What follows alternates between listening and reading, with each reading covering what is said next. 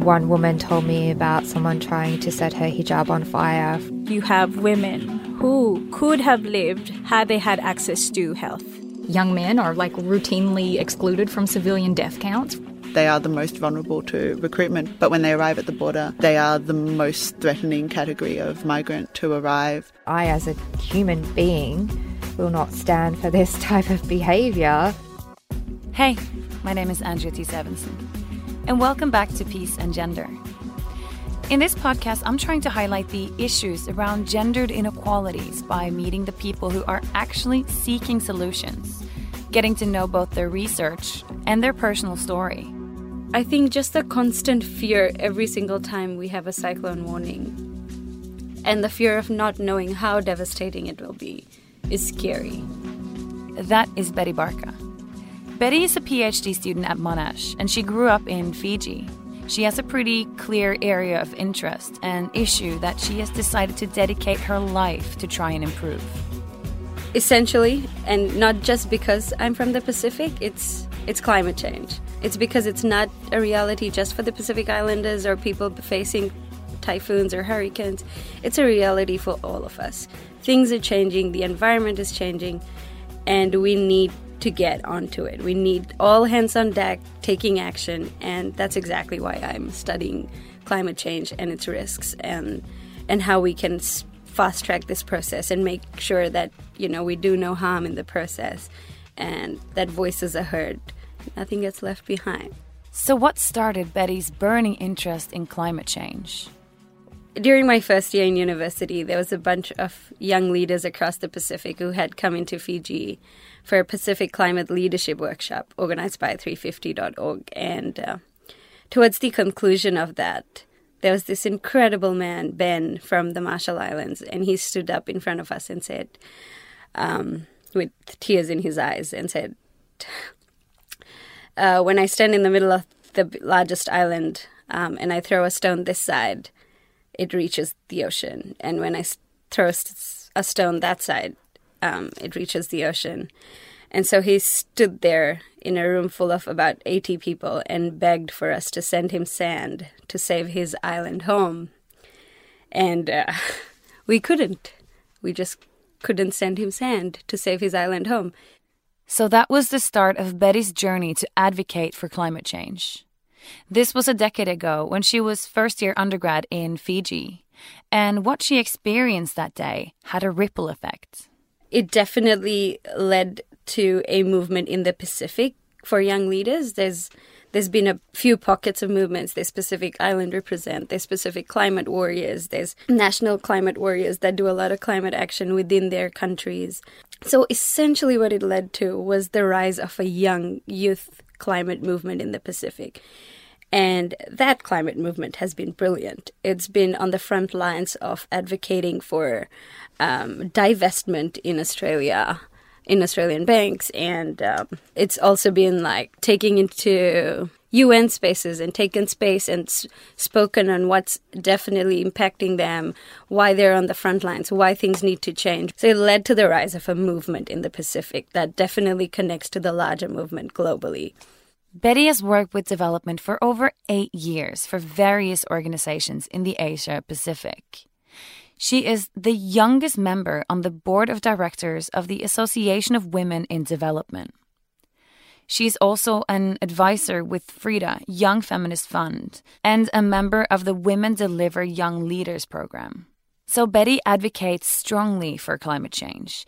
And being from Fiji, climate change is something that Betty has grown up with. It's scary every single time you hear t- tin rattling because our roofs are made of tin, and that's scary. I think our fear would always be if it would be our tin or our home. And I think it's just scary being able to visualize that sort of thing. Betty went back home to Fiji in the beginning of 2018. And what she was hearing outside her window was the massive cyclone Josie, which would be followed by the even more damaging cyclone Keni. But this was not new to Betty and her family. As a kid, we were living in a village, and our home used to be the concrete home in a village. So we would have about 25 people living with us um, during cyclones, and that would probably be the best times ever.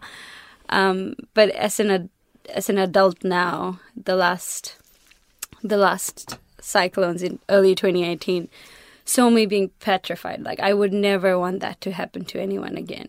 But I know that it was still a reality for so many because water seeps out of nowhere. You just don't know and, and you don't know what to do at that point when you're in a state of shock. You're just left in a state of trauma. You're just like, it's going to blow up. Something's going to fall. Like, even for us, it was always my mom would just be super scared because we have a huge tree, like a huge pine tree behind our home. And she would be like, This cyclone it's going to fall. This cyclone it's going to fall. And if it falls, our home is entirely damaged. And that would just, it would just mean destruction, essentially. And I think just the constant fear every single time we have a cyclone warning and the fear of not knowing how devastating it will be is scary. The two cyclones in early 2018 resulted in heavy rainfall, flash flooding, and destructive winds. Thousands of people were displaced and lost their homes.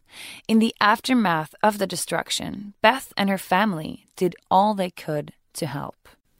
When mom realized where the water levels had gone to, and she realized it was a community that she was, she grew up with, we cooked meals for about 50 people at home and took it out there. All their stuff was lost and they wouldn't be able to cook meals.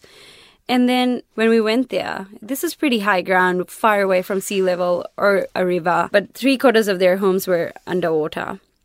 And then the women there were like the men would come and take the food, and it was okay because maybe something else was on their mind. But the women would be like, There's no water.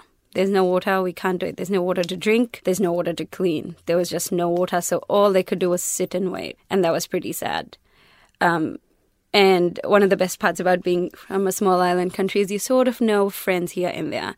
And so I had a friend in the water authority who could very quickly mobilize water trucks into that area. And I just gave him a call, and within the next like 24 hours, there were water trucks going into that area in terms of clothes and beddings and sanitary pads, I got in touch with this incredible group that I'm an alumni of, which is called the Emerging Leaders Forum. We're a bunch of AT girls who've graduated from an year long pro- project, um, which is focusing on women, women and their issues in Fiji. And we instantly got in touch and we're like, okay, we're going to get like a sanitary pad drive. If you've got things, we're just going to transfer them into these localities where we can identify um, people need them. And we got them done within a matter of two days. In addition to the destruction and problems that people were facing in the aftermath of the cyclones, sanitary pads were running out of stock. So Betty and her family had to get their friends from nearby places such as Suva to transport sanitary pads to them. But even this was tricky because the roads had been damaged obviously when you have a larger team working on it, it, the impact is higher but it was just me and my family like there were just four of us doing this. Um, and if the four of us could have like that sort of mobilization result imagine what the results would be if all of us got things done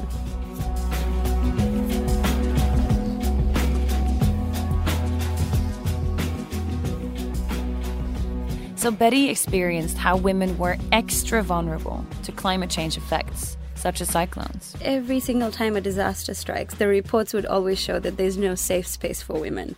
Or there would always be a time that we'd have to run a sanit- sanitary pad drive because they were never included in the kits that go into these disaster um, centers that are that where people are seeking refuge after a disaster. And I think that was just a clear indication of where there was a gap and what needed more attention. And we have a lot of amazing groups doing this sort of sanitary drives, and I think knowing that women are heavily impacted in terms of a lot of things, in terms of security, hygiene, um, well being when a disaster strikes. I think I just want to be able to be a source for women's voices to be amplified. Like, what role do they play? Do their voices ever get counted? Why are their voices not being counted? Or, you know, um, something like that. And this is what Betty is writing her PhD on now. So, my PhD is um, broadly going to be focused around climate displacement of people. And in this process, I hope to be able to connect with women on the ground um, who've been relocated or have chosen to um, move from one place to another or have been forced to move from one place to another. And just being able to understand what their role has been in the process um, and how they they have been impacted. And for what it's worth it could have various forms. And i think it's important. I'd, I'd like to highlight a story from fiji actually where we have a village um, in the northern island of Vanua Levu um, we've relocated a village of about 300 villages um, because they were a coastal village. And uh, now they've moved, been moved to higher ground, but within the village boundaries. And it turns out that the village women think that this relocation has done them really good. Now they've got electricity, water supply, their homes are better constructed um, to handle cyclones. And that was really exciting for me to know. Um, but then there was this other community on the other on the side of this story is um, in January I was in Kiribati for a work visit and I would sit in the afternoons with these village women who would run the guest house I was staying at. And they would be telling us that we want our young women to get married and get out of the island because climate change is going to kill us. We won't leave, but we want our young women to leave the island. And that just surprised me because that was their way of coping and that was what they were doing. So why why did it surprise you? I think it was just surprising how they thought that their young women wanted to be moving away from the island what they were not okay you know they didn't want to leave the island but they thought that in order to save their young women it was okay for them to like um, be moved to another island and marriage was the only way that they could see um, and that surprised me. Betty tells me how the attitude around climate change has shifted. There has been a great rise in the moral consciousness of people recognizing that, yes, it's an actual threat. There needs to be something done. We know there are a few things that's within our reach that we can change, and we're on to it. But there are a few things that are not within our reach, and we need everybody on board to be able to do it. We need our leaders, we need our community leaders, we need our communities to be part of this process. So we can't leave anybody behind when we're trying to change that sort of framework. And I think that's been really exciting. But what is within her reach when it comes to making change? I think it's very easy to um, advocate for changes, say, in terms of getting people to like be aware that okay climate change is happening and in the case for fiji say for instance which is a very relevant example that i noticed is that in the last in the last year, there were two cyclones that hit Fiji within a week. And um, previously, while I was growing up as a kid, there'd be warnings around cyclones and nobody would take it seriously. You would still see people on the streets, people going out swimming. Now, in that instant, this was probably early 2018, when the government and the you know the officers let out particular warnings that a cyclone's coming, people were prepared. Cyclone packs were prepared. People were ready. People were not leaving their homes. People had locked down their homes. People had prepared cyclone kits. People had moved to upper ground before cyclone came. And that, I think, was a brilliant show of exactly how things have translated on ground. And this definitely wasn't uh, the result of one particular organization or community. It was, it was like engaging with the government, with private sector partners, with NGOs, making sure that communities were actually involved in this whole process and be like, no, this is real. Let's move. Betty has seen climate change outside her window.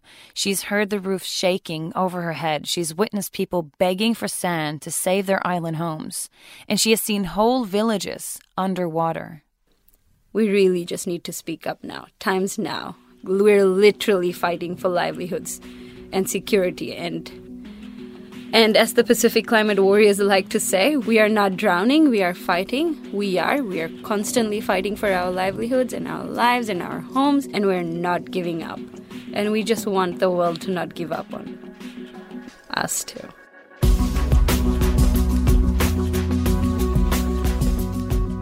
That was Betty Barkha. Thank you so much for listening to this episode of Peace and Gender. My name is Andrea Evensen, and this podcast was produced for Monash Gender, Peace and Security and Mojo News.